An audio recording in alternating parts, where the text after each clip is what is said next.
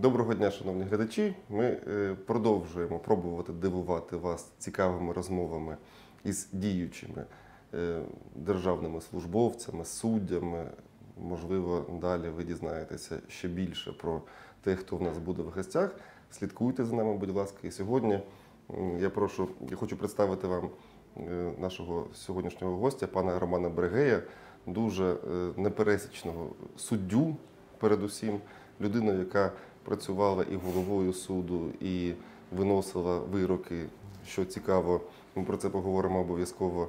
Виправдальні, працював в адміністративній юрисдикції і е, багато висловлювався, на мою думку, слушно щодо нашої судової реформи. Намагався стати суддею Вищого антикорупційного суду, Верховного суду України і членом Вищої ради правосуддя. Ми сподіваємося, це все в майбутньому.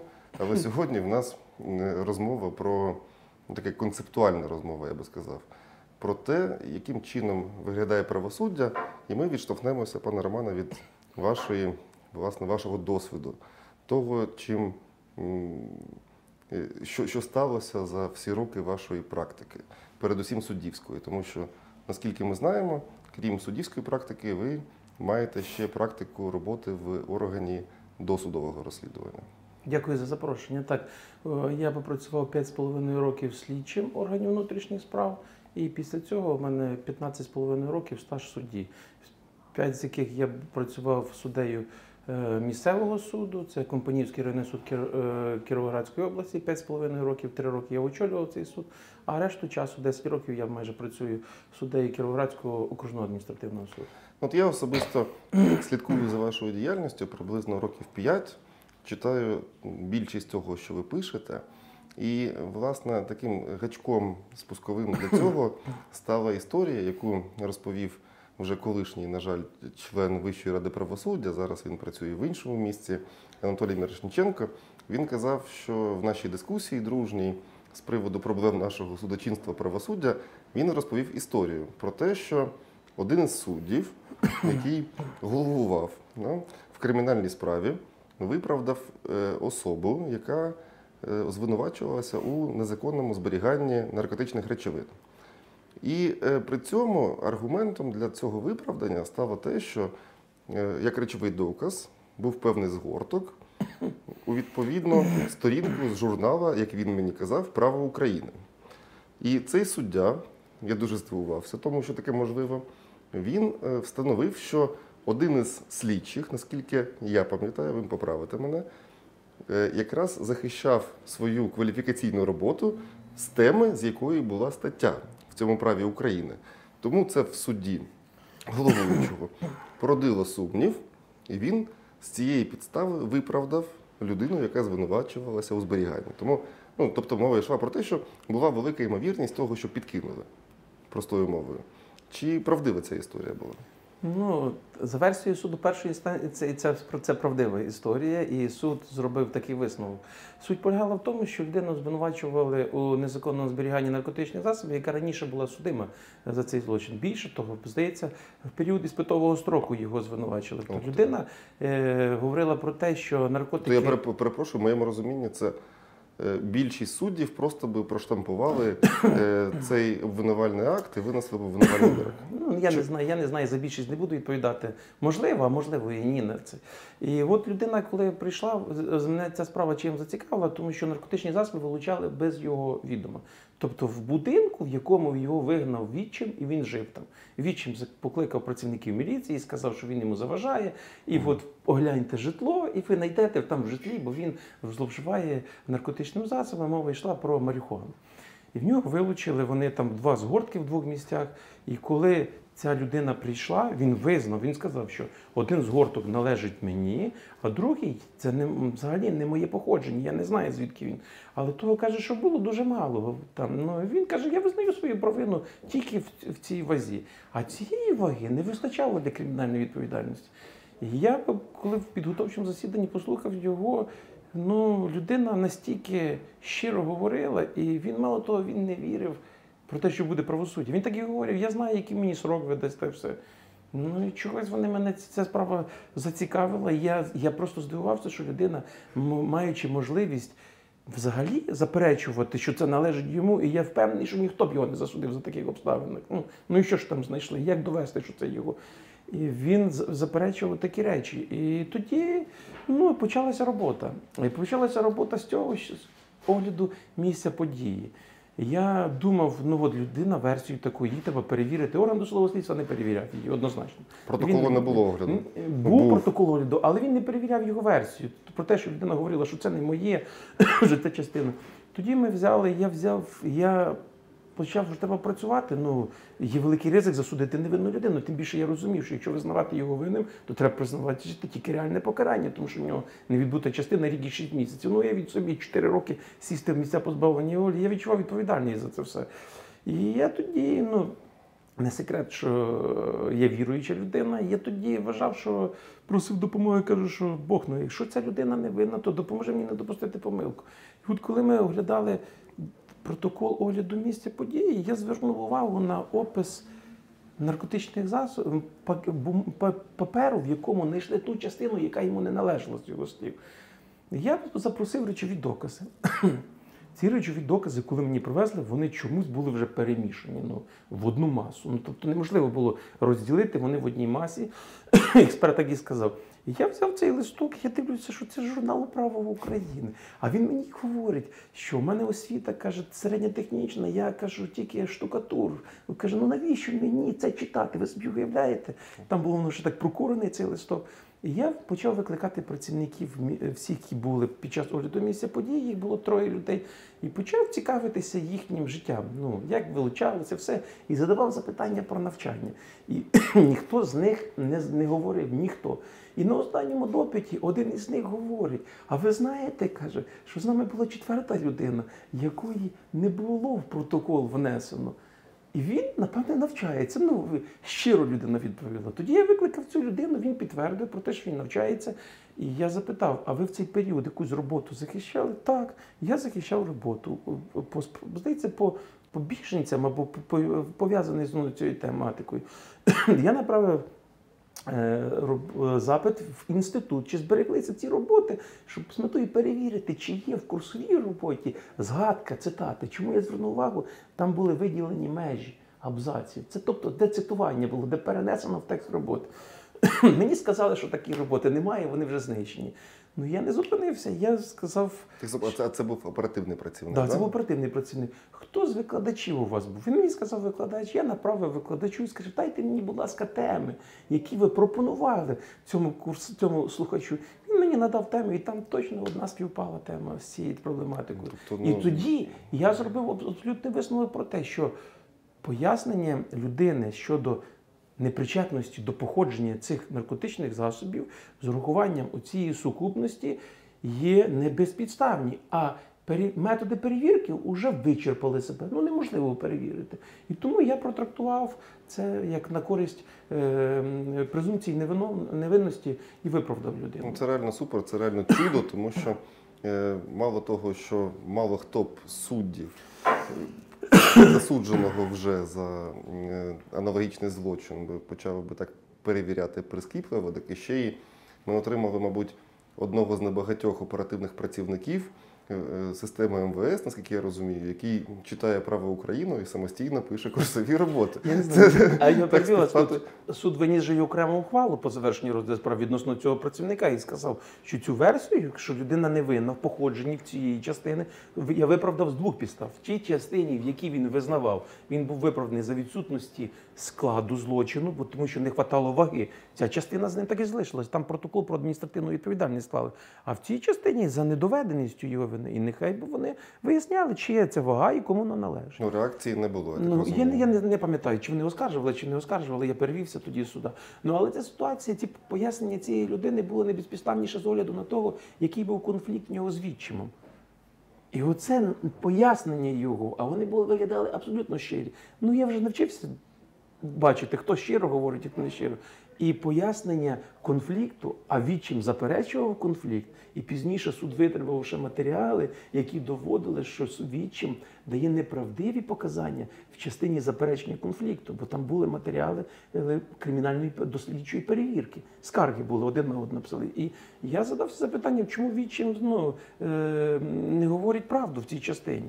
А пізніше ну, все злилося, все. Я вважав, що ця людина не може бути засуджена за тих обставин, які встановлені судом. От я звернусь, можливо, до своїх студентів, колишніх або нинішніх, що от саме так приблизно принцип всебічності на практиці має виглядати. Пізнання, чи то в судовому процесі, чи Ну, то ви знаєте, що я вам скажу, що це вирок винесений за правилами кодексу 1960 року. сьогодні б це не було. Сьогодні можливо? це не- неможливо. І тому що суд позбавлений можливості встановлювати істину, призначати експертизи, Диспозитивність. диспозитивність. І це вступ цього процесуального кодексу в силу змусив мене змінити юрисдикцію.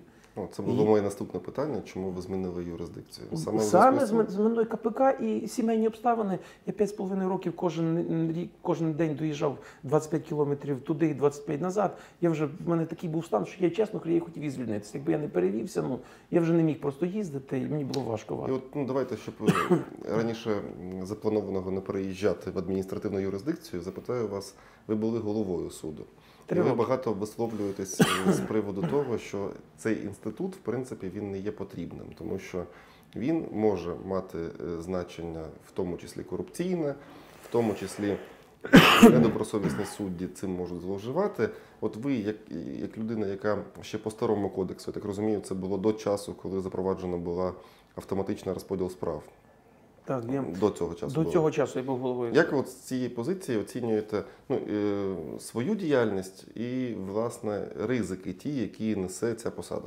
Дивіться, я вам скажу, розкажу таку ситуацію. Що я саме більше не любив в посаді голови суду? Ну я скажу, я не адміністратор. Ну мені адміністративна адміністрація не поводить, бо вона відволікала мене дуже багато часу від роботи. Я саме більше не любив це розписувати почти. Якби був е, автоматичний розподіл, тоді, можливо, в мене б такого відношення до цієї посади не було. Але розписував я почту ще тоді за принципом вірогідності. Мені приносили 18 позовів, кали на стіл, я помічнику говорив, розділи перших 6 мені, перших 6 іншому, все я не знав. І вони так і йшло всі. Ну, У вас було троє суддів. Троє суддів. Складні справи пов'язані там з ДТП або кримінальні справи. Я брав до свого провадження, тому що колег не було підготовки такої в розгляді кримінальних справ.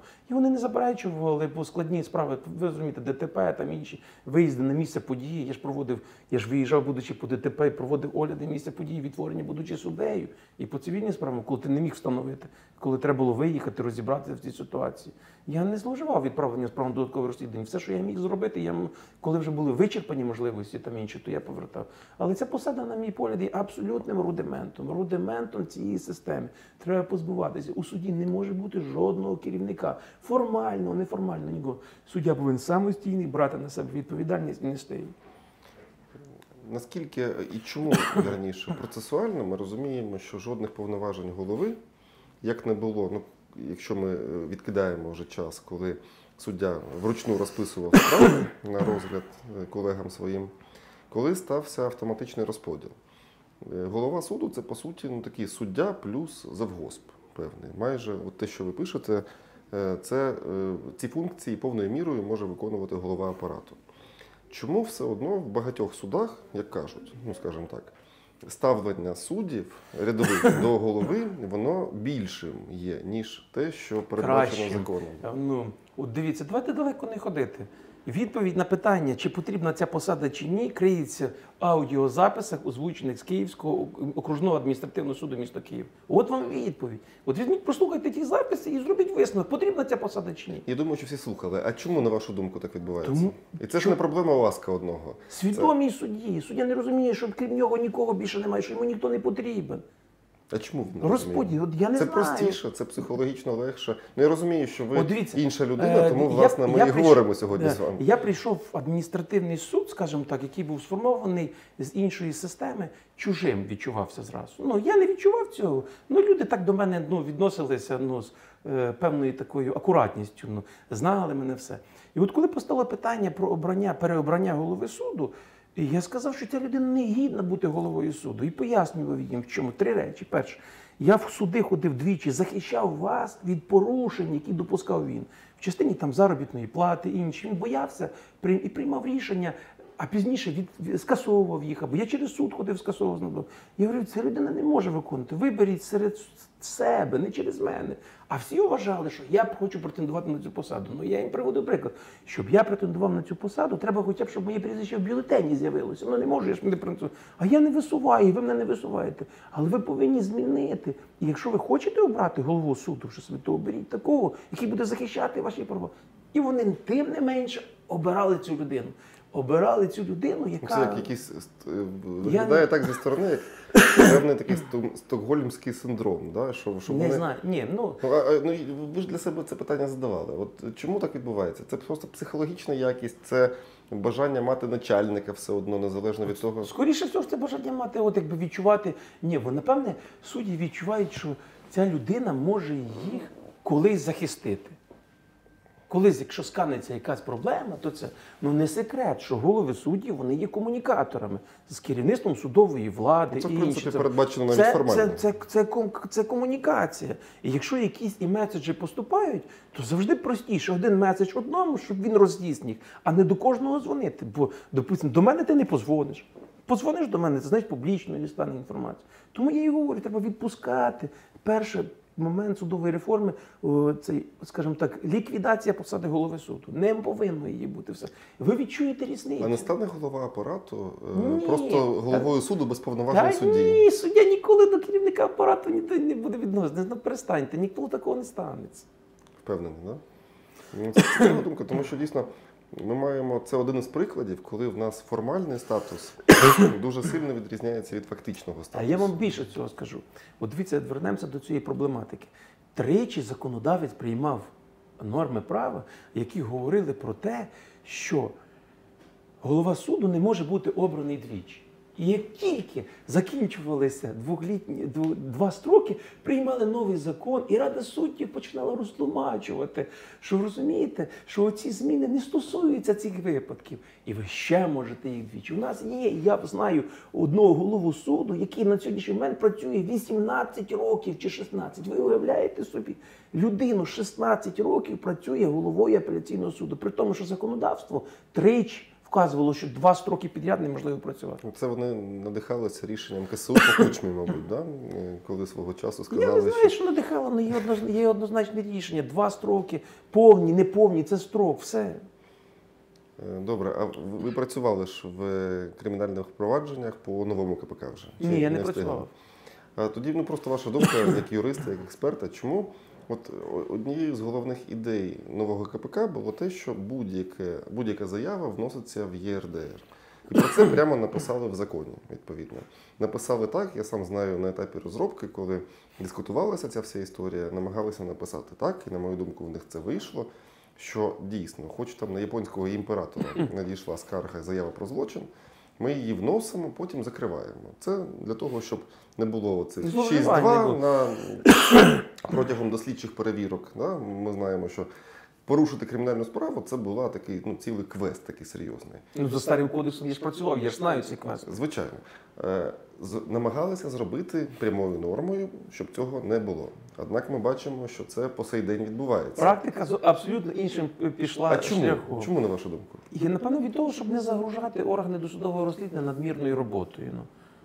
Вони самі собі себе Ну, е, дуже багато звільнили. заяв, які ви погоджуєтесь, що дуже багато заяв, які були в деякі випадки інформативні, не містили ні ознак складу злочину. Просто людина там із порушити, зареєструвати кримінальне провадження, допитати всіх, допитати ні. Я, я ну як би сказати, я не, не є прихильником такої, що вс- ну, все відмовляти. Але під ту ситуацію почали е, відмовляти у реєстрації і і позитивні, ну, вірніше, перспективні справи, справи, які повинні були розслідуватись перед тим, щоб прийняти рішення.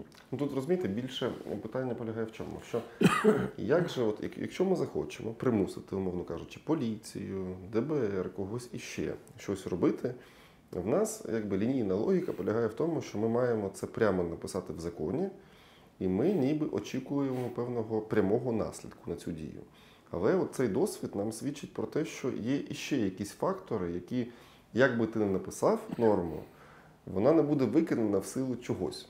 От е, питання в чому? Що чи можливий в нас правовий ідеалізм, коли ми правильну модель е, в нормі випишемо, і воно буде в житті саме так, як ми написали?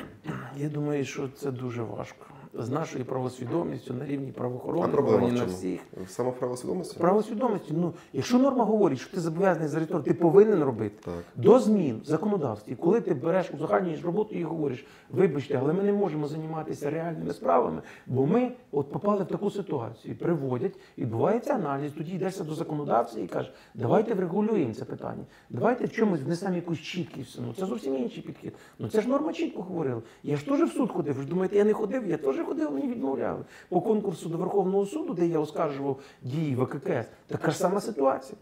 Така сама ситуація. А чим це пояснити? Ну я не, не от в цій ситуації я пояснюю небажанням, небажанням розслідувати кримінальний злочин. Ну якщо відмовили у реєстрації кримінального провадження в зв'язку з тим, от вдумайтесь, що відсутні ознаки суб'єктивної сторони. Ну для того, щоб появилися ознаки суб'єктивної сторони, ви хоча б до пояснення відберіть людей.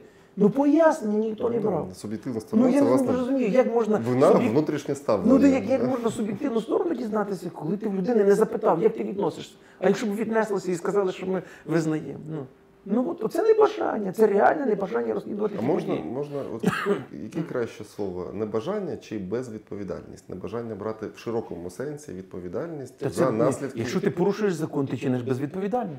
Ти не розумієш, що таке дотримання закону. Ну, Це але знову таки, знаєте, в нас е, приклад такий, що в нас розрізняються поняття заборонено і суворо заборонено. Я думаю, що і Я на не рівні. У мене є поняття закон, я його тлумачу. Ні, це для вас. Я маю на увазі, ну ви ж також і стикаєтесь як споживач послуг, так сказати, системи правосуддя і правоохоронних органів, і як людина, яка безпосередньо інтегровано туди. І це саме цікаве, от ваше відчуття на цьому моменті, ваше відчуття, як Я, моє відчуття, моє пояснення таке, що діюче законодавство передбачає реєстрацію всього. Зареєстрував ти а кримінальне провадження. причина, чому це не відбувається? Це Не- небажання і Не таку, це в деяких випадках не бажання, а в деяких люди бачать зразу відсутність перспективи. Ну, допустимо, є там такі речі, що безперспективні, і зразу відмовляють, не хочуть зареєструвати. Хоча яка різниця? Ти зареєстрував провадження, наступний день Закрив. прийняв рішення, закрив і все. Нічому цьому немає поганого. Тр- Традиції навіть через прямі норми Дивіться, ми не можемо я, я трішки висловлюся до кримінального процесу до кримінального кримінального процесуального кодексу. От наскільки я пам'ятаю, мета е, людей, які пис, займалися написанням, була одною з певних тим, що у нас дуже мало виправдовувальних вироків. І новий КПК буде сприяти е, тому, що ми будемо підходити до, до європейських сталих цифр статистичних, це там 15 чи 20 відсотків. Але дійсності цього не було. Абсолютно немає ніякого здвигу. Я колись брав статистику Міністерства юстиції, здається, ще менше стало або на цьому рівні. Чому так відбулося? А я вам поясню одну просту річ, яку я бачу, що центральною постаттю кримінального процесу не є суддя, а є слідчий. Тому повинні були бути прийняті закони, щоб слідчими ставали за схожою процедурою, як суть. Ну, тобто був кваліфікаційний підбір туди. Бо чим менше слідчий допустить помилок, тим менше за ним треба виправляти. А ви думаєте, багато людей захотіли б десь там в районі, якомусь комунарському, да? так, так, так він називався у вас? Ні, Компанійський. Компанійський, вибачаюсь, комунарський це в іншій області.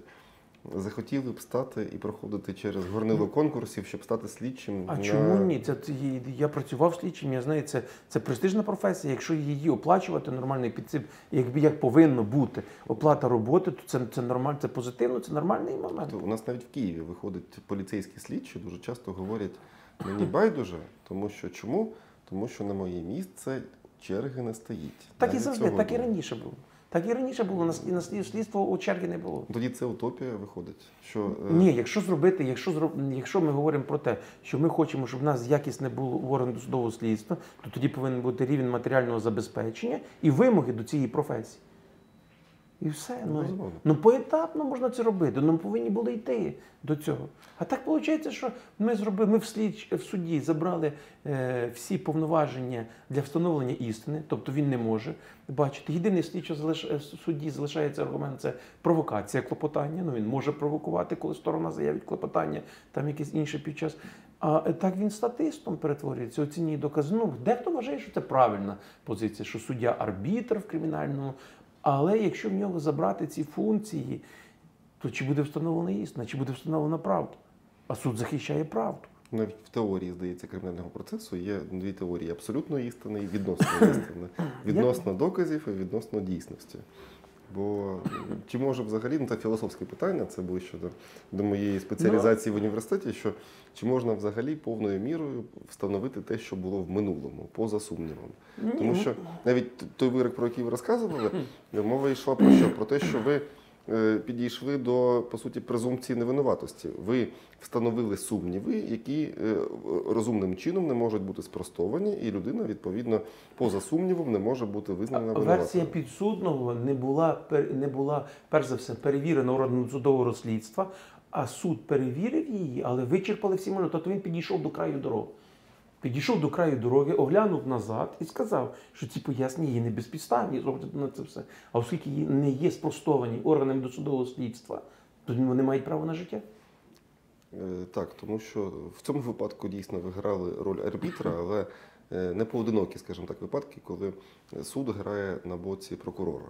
І в цьому сенсі це як е, виграти футбольний матч, коли на чужому полі арбітр е, також грає за протилежну команду, і ще й правила періодично порушуються, скажімо так. Тому дуже складна е, робота у захисників.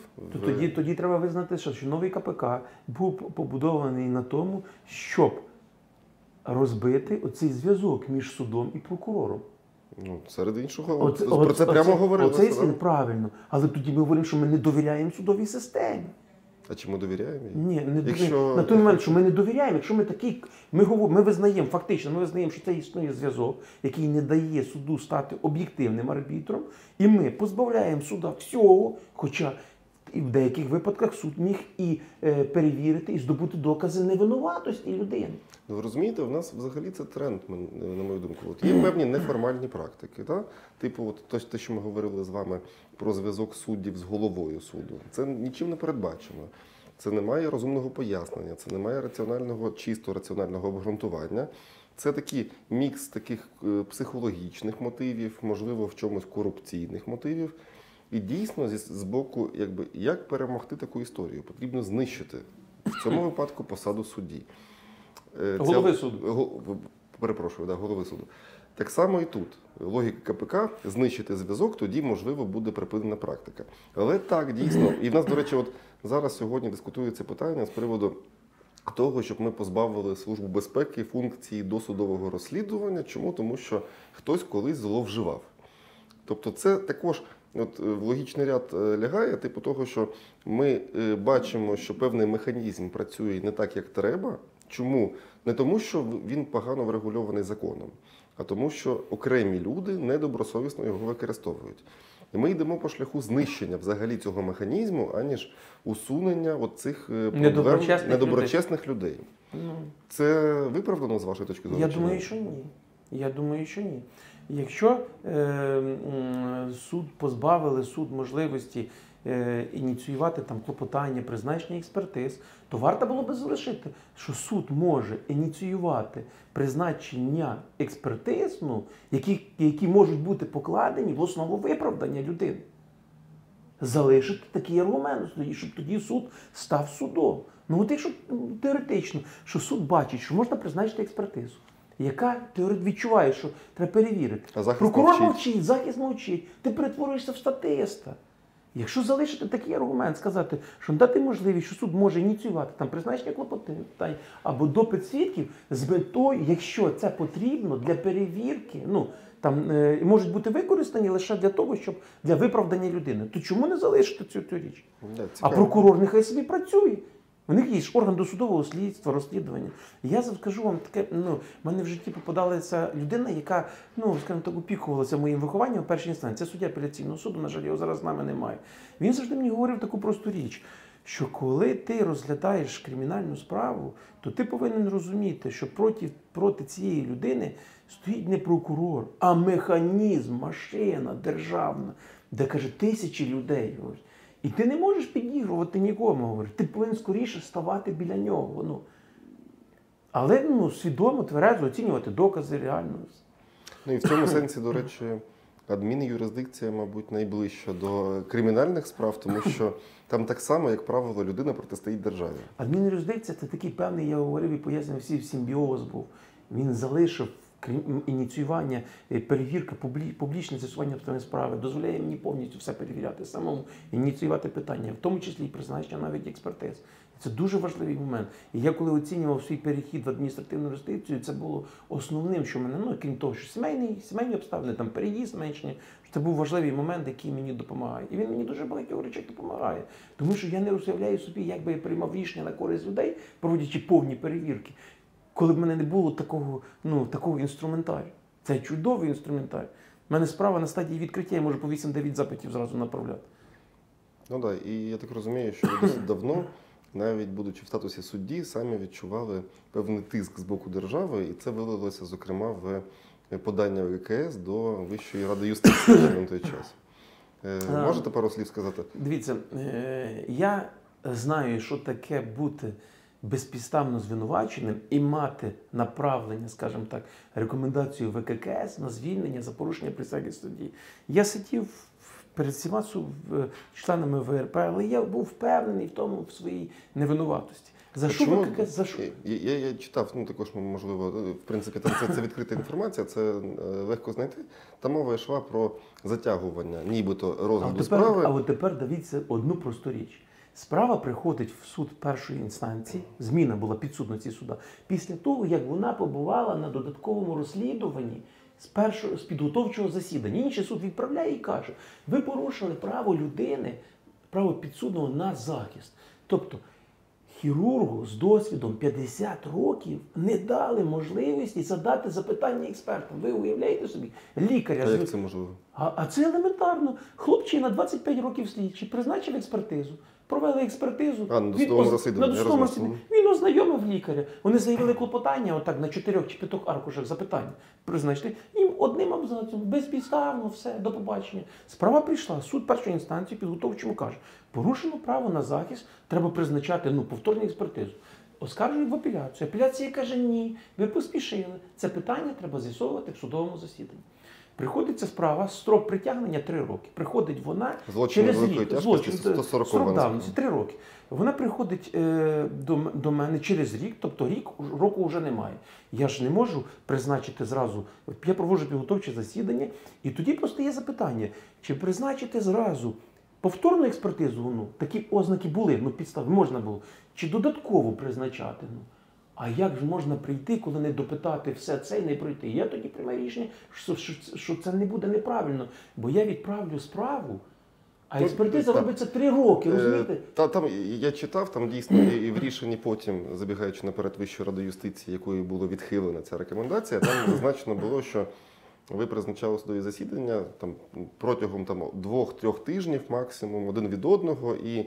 Неявки, відповідно, наприклад, там захисту, обвинувачення, там інші обставини, вони ну, власне об'єктивно перешкоджали тому, що Ну, це а, а чому ВККС взагалі? Питання цікаве, чому Вища кваліфкомісія суддів от е, з такого неочевидного, тобто там дійсно, якщо розібратися, порушення не було.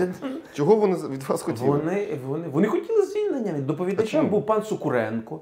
Пан, пан Сукуренко вирішив, що е, я допоміг підсудним ну, уникнути відповідальності. Ну, пан Сукуренко, якби читав мої пояснення, то зрозумів, що одна людина не погодилася на амністію. Ви, тобто він в будь-який момент міг просто написати заяву відносно нього провадження завершено. У чому я їм допоміг? Вони просили лише об'єктивності. Тобто, якщо тобі не дали можливості експертизу, то якби пан Цукуренко відчував, що таке право на захист, то він би розумів, не поставив себе на місце, що треба було відновлювати це право. Я Ну, від- просто складно буде тим, хто не читав. Тобто, ну тут були якісь кулуарні мотиви, скоріше. Я скоріше, чи- скоріше всього були в нього Сукуренка мотиви. Я не хочу про них говорити. Ні, ну, про які безумовно. мотиви є в нього. Мотиви Е, були. Але як е, питання цікаве, як ви себе відчували? Ви відчували впевненість повну, тому що у вас Я- була обґрунтована Я був шокований після рішення ВККС. Я їм сказав в коридорі, що я це рішення знесу у Вищій раді правосуддя. Я дуже дуже оптимістично на, на, на полік Ну, інші може. Вища рада юстиції на той час виправдала е, ваші очікування. Виправдала очікування. Вони дали мені 10 хвилин промову. Я вклався в 10 хвилин. І здається, заступник генерального прокурора, хто був, він каже: я взагалі не розумію, що він тут робить. А член е, доповідач ВРП, який був ВККС на ВРП, суддя Верховного суду, він просив перед засіданням, давайте без емоцій спокійно, ми вже розібралися. Ми, ми зрозуміли, тільки ми будемо каже, отак. І він на засіданні сказав, на ваш розсуд, здається. Ну, йому, йому адвокати на нього просто накинулися і сказали, за що ви з людиною? За те, що призначив експертизу. Я призначив експертизу після допиту, лік... е, допиту експертів 8 годин. Зважаючи навіть на ваш досвід слідчого, досвід судді, ви е, лише в силу того, що були безумовно слушні аргументи, ви були спокійні внутрішньо. Я не Тобто, переживав. Розумієте, в нас ну чому, чому я це питаю? Тому що дуже часто є, і навіть серед адвокатів, ну і тим більше серед людей, які можливо вперше потрапляють до там будь-якої форми судочинства, не говорячи про кримінальну і про звичайну там цивільну справу, вони від самого початку, незалежно від того, що в них є внутрішнє відчуття правоти своєї, вони розуміють аргументи, і що, наприклад, підстав для задоволення позову е, відносно них нема, вони все одно відчувають оцю е, невизначеність певну. Поясню одну річ: впевненість людині. Ви не можете нікуди її запозичити. Вона б у вас є, бо у вас немає. А впевненість виходить з одної простої річ: звірив надію на Бога. Я був переконаний, що він знайде мені її слова і все, що пояснити. І я в 10 хвилин в мене був, я готувався до цієї промови. Там більше, там можна було 30 хвилин говорити на це. Ну я вклався, і він мені дав в той момент таке слово, що після цього взагалі до мене запитань не було ніяких. Е, Добре, да, це, це дійсно пояснення, тому що ну, атеїстом бути в нашій е, державі Ну, і з атеїст- нашою судовою системою важко. Атеїст теж вірить, вірить в відсутність Бога. Ну нема атеїстів. Ну, і, чистих, немає ну, підстави немає. твердої. Він вірить просто, ну це його вибір. Добре, це Але одна річ, я, я завжди пишу допо- е, своїм е, підписникам, що самовпевнений це той, хто на себе тільки вірить, в себе вірить. А впевнений той, хто вірить в надію на Бога. А що ви відчували, коли е, рішення судове під вашим головуванням ухвалене скасовувалося, при тому, що ви були, навіть прочитавши рішення апеляції, були переконані в тому, що ви правильно все зробили. Ну дивіться, ну переконання. Ні, були такі рішення, де от де, де я переглядав свою позицію. Але багато таких речей були, допустимо, ну, які не переконували. Ну нічого. Спочатку було, спочатку е, ну, я може і ображався в чомусь, ну мені не подобалось. Зараз я заспокоївся, я не читаю рішення. Я приймаю свої рішення, які вважаю правильними, і все. Знайомлюся з практикою Верховного суду. Я не знаю, за, за ці два роки, може, 30 мене відступів від Верховного суду позиції. Це окреме питання. там, буде. там, де я не погоджувався з ними. Ну, нічого в цьому немає. Ну, власне, е, дає право наше законодавство відступати від практики Верховного суду, але е, в першій інстанції це явище таке поодиноке, ну м'яко кажучи. У вас, ви кажете, 30 разів ви відступили. 30, я пам'ятаю колись. Е, Що це означає? Це означає, що, на вашу думку, якість низька цієї практики Верховного суду, і вони самі, до речі, навіть Велика Палата змінює часто свої підходи. Це низька якість чи це нормальний процес? А якщо це нормальний процес, чому тоді це не розповсюджено серед суддів, які головують в першій інстанції? Чому? Ну дивіться, ем, помилки допускають всі, в тому числі я декілька разів відступав від свого правового висновку. Тобто я в мене принцип такий: якщо я побачив, що я допустив помилку, я у цій справі відступаю, кажу номер тієї справи і пояснюю, чого я відступаю. Бо саме основне довіра до суду формується з послідовності. І якщо цієї послідовності немає, то як тебе можуть довіряти як судді, сьогодні ти говориш так. Я пояснюю. Тобто, можна уточню? Тобто, е, е, ваше рішення, припустимо, є чинним, Є не чинне, скасованим. Але я Ви в іншому рішенні В посилаєтеся на перше і Да. кажете, що І кажу, першому що- ви зробили і, неправильно. Ні, і кажу, що я допустив там помилку. Чому? І кажу, що я відступаю від свого висновку, бо я в певній мірі там не дослідив, або не побачив таку норму права, або не врахував щось. Все. Нічого з того поганого немає. Ну просто от е, ми починали з того, що е, ви демонструєте незвичні підходи. Це навіть, якби знаєте, це не те, що більше, ніж вимагає законодавство, це більше, ніж навіть Ну, це, є- ну, це, ну, в ну, книжках Ну це логіка. права. Ну, ну ти не можеш. Ну саме більше, саме цінніше, що є в суді, це є його авторитет і знання. Ну, це його репутація. Якщо я сьогодні прийму одне рішення, а завтра прийму інше, і не поясню людині або першій, або другій, незалежно від того, де я допустив ну, помилку, або що про- то як мені завтра будуть довіряти люди? А чому, на вашу думку, мало хто е, на першій інстанції відступає все-таки від Я завжди писав це. Ну я завжди писав одну просту річ. Ну можливо, не бачать помилок, можливо, довіряють Верховному суду на всі 100 і не ставлять під сумнів його. Можливо, бояться. Я Ви не не знаю. відчуваєте це те, що ви йдете проти, ну не те, що проти, а не так, як більшість, ну переважна, причому більшість. Не відчуваєте дискомфорту? Якщо я буду йти як більшість, я не знаю, куди мене вода винесе. А якщо я буду йти в межах своєї правосвідомості і розуміння, то я буду чітко знати, де я буду йти. А чому більшість так не може? Не знаю. Це, пи- це запитувати Це питання до, до них, до, але- до більшості. Ну, я від, коли відступаю від позиції Верховного суду, я завжди пояснюю, чому я відступаю. Тобто я мотиваційний блок мене завжди присутній, бо це повага до інституцій. Я можу по-різному відноситися до суддів, можу з ними не погоджуватись. У мене може бути ну, відношення до одного судді таке, до іншого. Але я ніколи не можу дозволити собі у рішенні проігнорувати позицію Верховного суду або ну, не пояснити, чому я від неї відходжу. Повага до інституції повинна бути, ну, це, ну, як вам сказати, ну, це як повага до честі, до гідності людини. Інституція інституція. Але я не можу бути ксероксом чужих помилок. Я суддя, у мене є, мені я приймаю рішення. Ну як я можу прийняти рішення, якщо я бачу і можу пояснити його помилку? А як ви оцінюєте взагалі якість того, що виходить з-під пера Верховного суду на сьогоднішній день?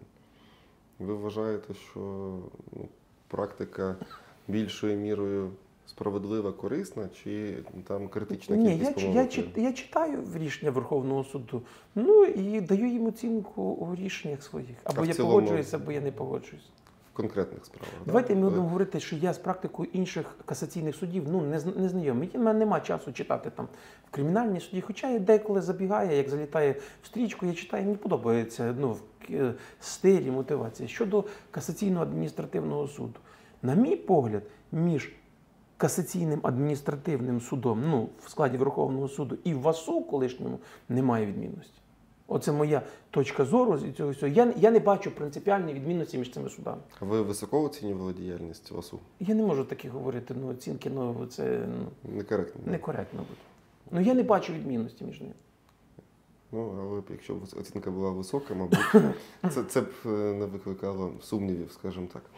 А, з приводу того, що відбувається в плані реформування нашої судової системи, ми знаємо, що ви брали участь і в конкурсі до Верховного суду. Наскільки я розумію, там в цьому конкурсі єдиним моментом, який не дозволив вам стати суддею Верховного суду, було виконання практичного завдання. І я також читав ваші роздуми на цю тему. І судячи з усього, дійсно мова йшла про от нетиповість підходу, не шаблонність підходу, пошук е, істини в той спосіб, який ви вважаєте вірним. І наскільки я знаю, ви неодноразово зверталися з приводу того, щоб вам пояснили і надали роботу найкращу. Вам нічого з цього приводу не надали, і ви залишаєтеся по суті необізнаним, чому вашу роботу оцінили так, як її оцінили. З чим е, ви пов'язуєте цю ситуацію? В тому- Дивіться, М? Я ніколи не заперечував про те, що я можу помилитися і, ну, і допустити помилку. Такого не може бути, бо якщо ти виходиш з цим підходом, ти не розвиваєшся. Ну, є такий елемент. Я можу допуститися. Мені може часом і гординя ну, завадити, може і в чомусь. Ну, я знаю, що я цю роботу зробив добре. Чому? Бо я відповів на той аспект, на який не відповів ніхто інший. Там був один цікавий аспект у цій адміністративній справі. І я, коли побачив таку низьку оцінку, ну, в мене виникло питання. Я попросив, дайте, покажіть мені, будь А ласка. низку це нижче в два рази, здається. від Да, нижче, ніж переможця. Я кажу, давайте покажіть мені роботу переможця і покажіть мені мою роботу. Ну, ну ми готові визнати. Якщо ми побачимо її, які між ними відмінність колосальна, все, я вибачуся, пожму вам руку і публічно в своїй на сторінці Facebook визнаю. Тим більше, я опублікую свою роботу, а я її опублікував, і опублікую іншу. Ну, мені сказали, ні, ти не маєш ніяких прав, нічого, ти нічого не побачиш. Перегляду немає. Ну, не передбачено. Хоча чітко. І пояснення, чому І в чому були ваші немає, помилки, да. немає. І моя настирна практика оскарження до Верховного суду призвела до того, що на, на другому конкурсі вже зміни до закону з'явилися. І сказали, що буде перегляд, але ВККС не процедури, порядок не прийняла і всім людям знову відмовила. Тобто вони приходили 11 ВККС, брали його пояснення, не порівнювали ні з чим і відмовляли у задоволенні. От, до речі, е, трошки відхилюся від теми, цікаве питання. В нас також побутує думка у практиків, практиків особливо, якщо є певне суб'єктивне право, навіть яке передбачено законодавством, але немає процедури його реалізації, незрозуміло, хто там що має робити, то тоді це право, як правило, залишається лише на папері. Як ви ставитесь до такої ситуації? Я думаю, що можливо у вас в практиці були рішення, коли Так право захищалося. Так, от нещодавно в мене була справа. Є практика, що шко- Конституція говорить, що шкода спричинена незаконними діями органу, вірніше, рішенням, рішенням законом, який визнаний неконституційним, відшкодовується держава. 15 років держава не придумала спеціального закону, ну прямо порядку. Але, але один із аспектів принципу верховенства права, здається, шоста частина третя говорить, що відсутність законодавства не може бути підставою відмови. Безумовно. Від, на стягнення всі суми стягнуті мною. З казначейства. Ну, з казначейства так положено з І державного воно бюджету. встояло далі в Що, що? другій, встояло, ну, Ну, на, на залишилося. апеляцію вони пішли ці справи. Вони А, нещодавно і, це були. І, і, ви не знаєте. Та я так давно є. Якщо нема закону, це не значить. Саме ж що було право. А то, що хтось там порядок не придумав. На, я вам більше цього скажу. Що якщо будуть рішення про відмову, то вони будуть стимулювати, що цих 14 років може стати 20-30. А коли рішення будуть на задоволення, то вони будуть стимулювати негайне прийняття, щоб привести виконання рішення це у відповідність до якихось хоч правил. Ну, до речі, от сьогодні мене в одному з ефірів питали, чому держава в будь-якому випадку йде в апеляцію і в касацію потім, якщо вона справу в першій інстанції програла. Я думаю, що ви знаєте купу категорій справ, де держава систематично програє, однак вони все одно доводять до кінця. Там пенсійний фонд, я думаю, що і податкова, да, вони затяг- всі йдуть. Затягування набуття рішенням. затягування набуття рішенням законної сили. Ну, зрозуміло, а сенс? Ну, перенесення платежів, перенесення в інше, все в часі. Ну, роз... так, Ну, якщо- Але вас ну, вас доганяють наступні ж тоді. Ну, в цьому немає. Ви маєте увазі, ви що завантажуєте судову Ну, систему, ви завантажуєте, ви витрачаєте там умовно на пошту навіть, на ресурси. Це, це не ми, це апеляційні касаційні інстанції. А перша інстанція не, не страждає це, від це скоріше органи держави. Тобто вони держава бореться з державою у випадку, коли вона точно програє, вона все одно бореться Є заради таке- боротьби. Так я вам більше цього скажу. А що щось можна з цим зробити на вашу думку? Тільки кримінальна відповідальність за невиконання рішень і зразкових справах і не, не виконання, недотримання, не вірніше, не застосування обов'язкових висновків Верховного суду у своїй діяльності. Тільки кримінальна відповідальність, поки дво- двох-трьох людей не звільнять, а це є підстава звільнення з державної служби в законі про державну службу. Якщо ти проігнорував висновок Верховного суду.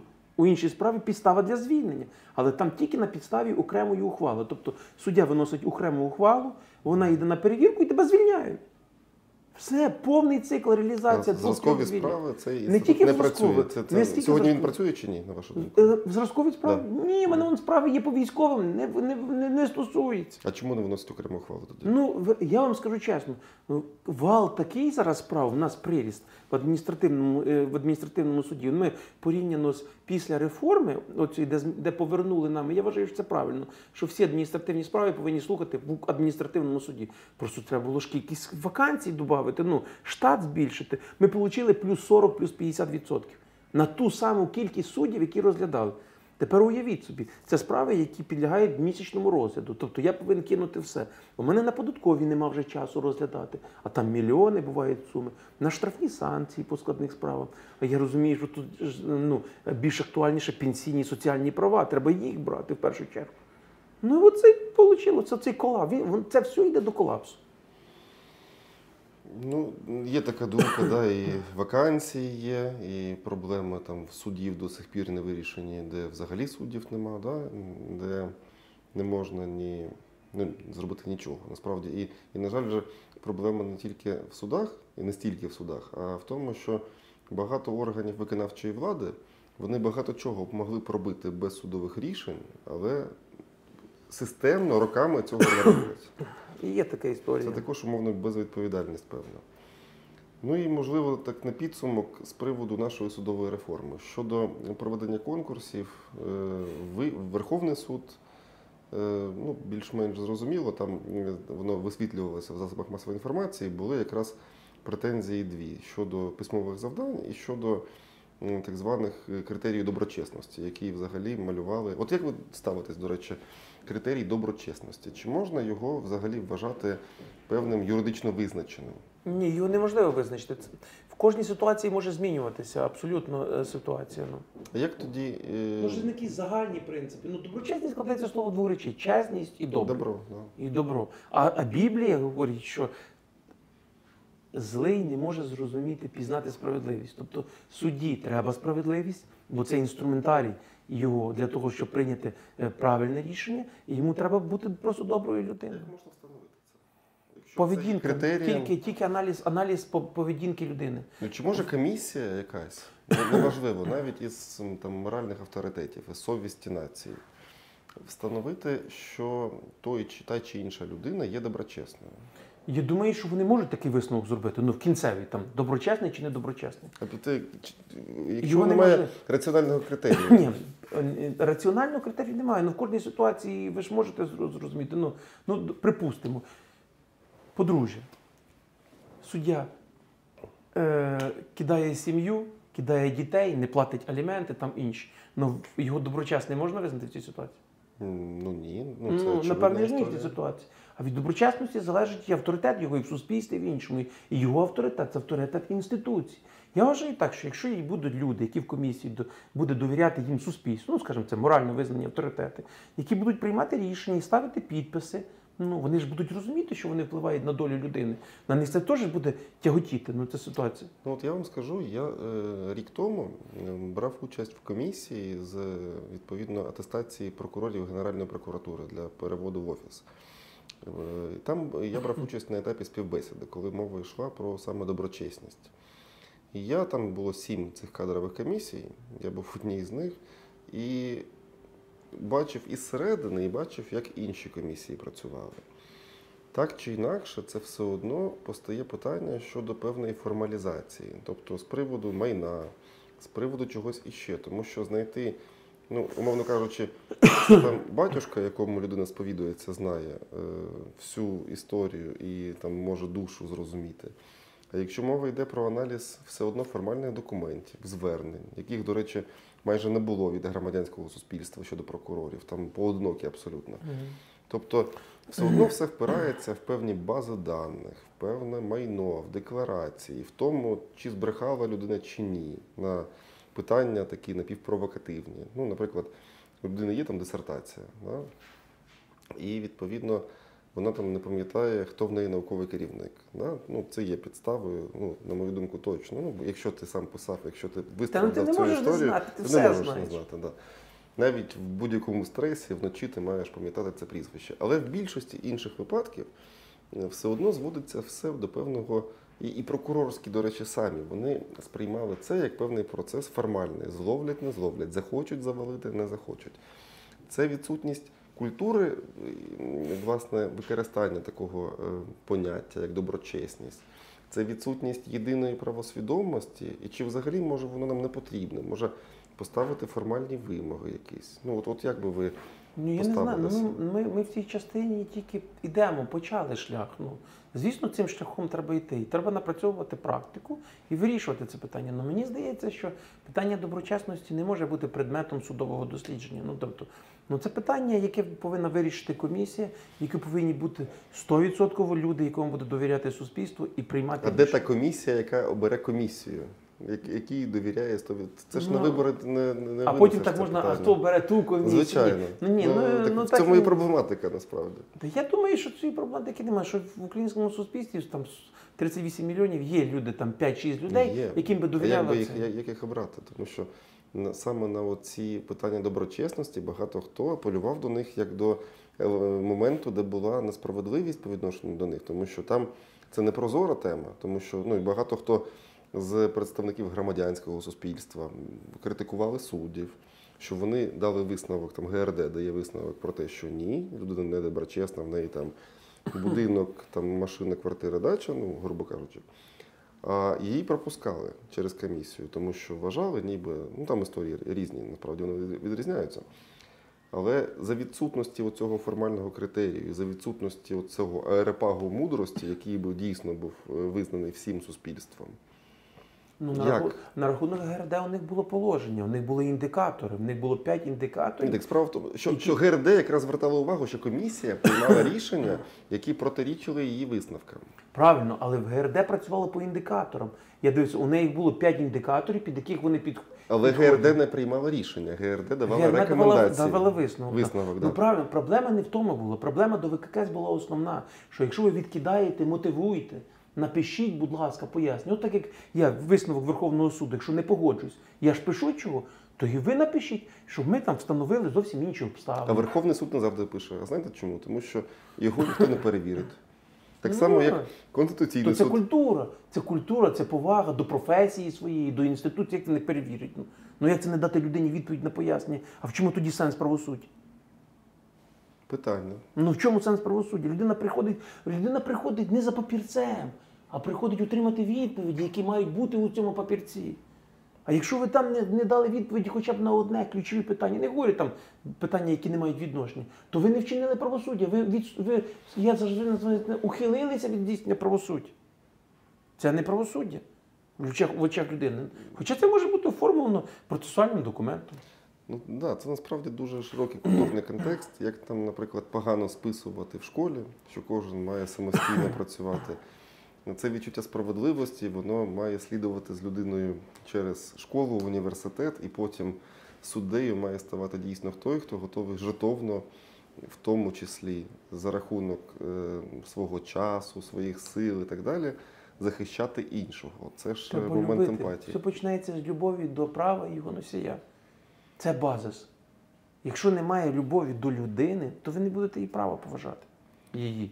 І які б ми не зробили, я роблю для себе висновок з нашої бесіди, які б ми не зробили формальні інститути, без внутрішнього відчуття справедливості вони працювати ніколи не будуть. Ну, звісно. Вони будуть так чи інакше спотворені. Буде це новий орган, новий чесний орган, старий нечесний орган. Питання, мабуть, не структури, питання насправді внутрішнього відчуття, от, совісті, відчуття справедливості, відчуття е, любові. Да? Ну, Це більше Цінності. Які у вас цінності, це ви і побачите у своїх діях. Побачить у ваших діях. у Мабуть, ваших останнє питання. От цінності. Цінності як певні принципи життя. Да? Вони людиною можуть бути інакше, на вашу думку, сприйняті, аніж через релігію. Дивіться, ну е, є поняття свобода віросповідання, є світогляд. На мій погляд, віросповідання формує світогляд людини. Нема таких людей, які б не вірили. Все рівно хтось щось вірить, хтось в себе, хтось вірить там в надію на Бога, хтось в відсутність нього, але віра це ключове. Вона рухає людиною, вона допомагає йому отримати знання. Ну проблема в тому, що не всі знання є корисні, і знання є небезпечні. Ви, напевне, зустрічали і чули історії багато людей, які були мудрі, які були розумні, мали великі знання, але закінчували життя якось, ну, скажімо так, нерозумно. Тому що кожен розум має контролюватися мудрістю. Але мудрістю не людською, а мудрістю, яка походить від Бога. І Бог саме це вчить. Але Бог каже в Біблії одну просту річ. Ви знаєте, що таке початок мудрості? Ну, знову, початок. Він каже, початок це страх Божий.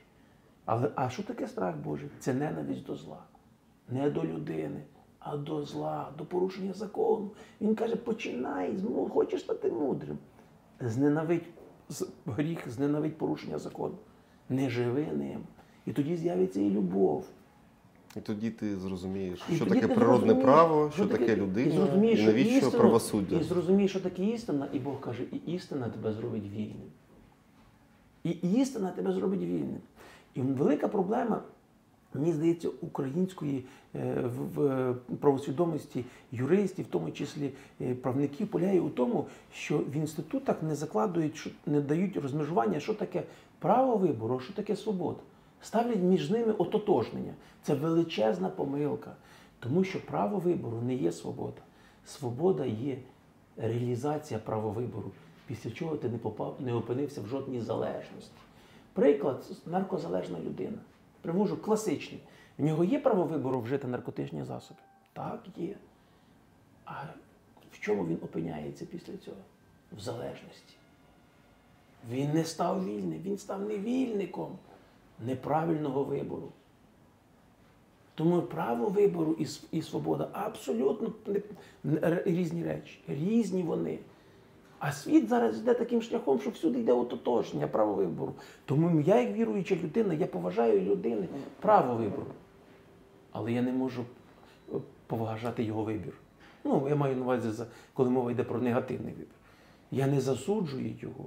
Я висловлюю своє відношення до його вибору. А чому не можна засуджувати? Знаєте, чому він каже, не, не засуджує? Тому що засудив уже Бог. І коли ти засуджуєш, то на твій погляд не вистачає цього засудження. Ти стаєш вище закону. Бог каже, то там місце тільки Божій милості.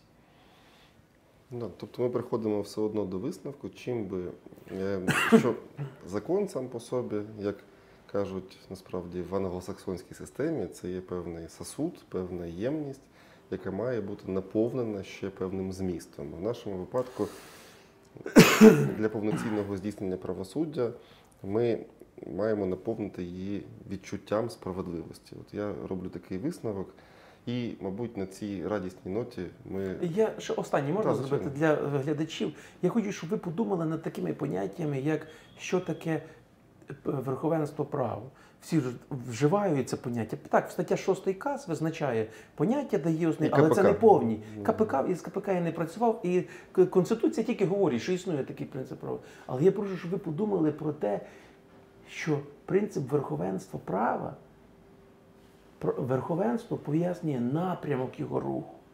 З'явилося право, а потім з'явився його носій, людина. Верховенство права це природнє право, яке зійшло на людину від Бога. І я прошу, щоб правники звернули увагу на преамбулу Конституції України, де мова йде про відповідальність перед Богом, і на складання урочистої присяги президентом України. ще про НАТО і ЄС. де, що, що? Ще про НАТО і ЄС. там є. Ні, де зазначено про те, що е, пропонується скласти присягу на Євангеліє. А Євангеліє від Івана 1.1 говорить про ту просту річ, що спочатку було слово, слово було від Бога, і Бог є слово. Значить, ми віднесемо відповідальність перед його, перед його словом, перед його законом. І не важно в даному випадку, чи віриш ти, не віриш, відповідальність ти все рівно несеш. Дякую вам дуже, Це пане Дякую Романе. вам за запрошення.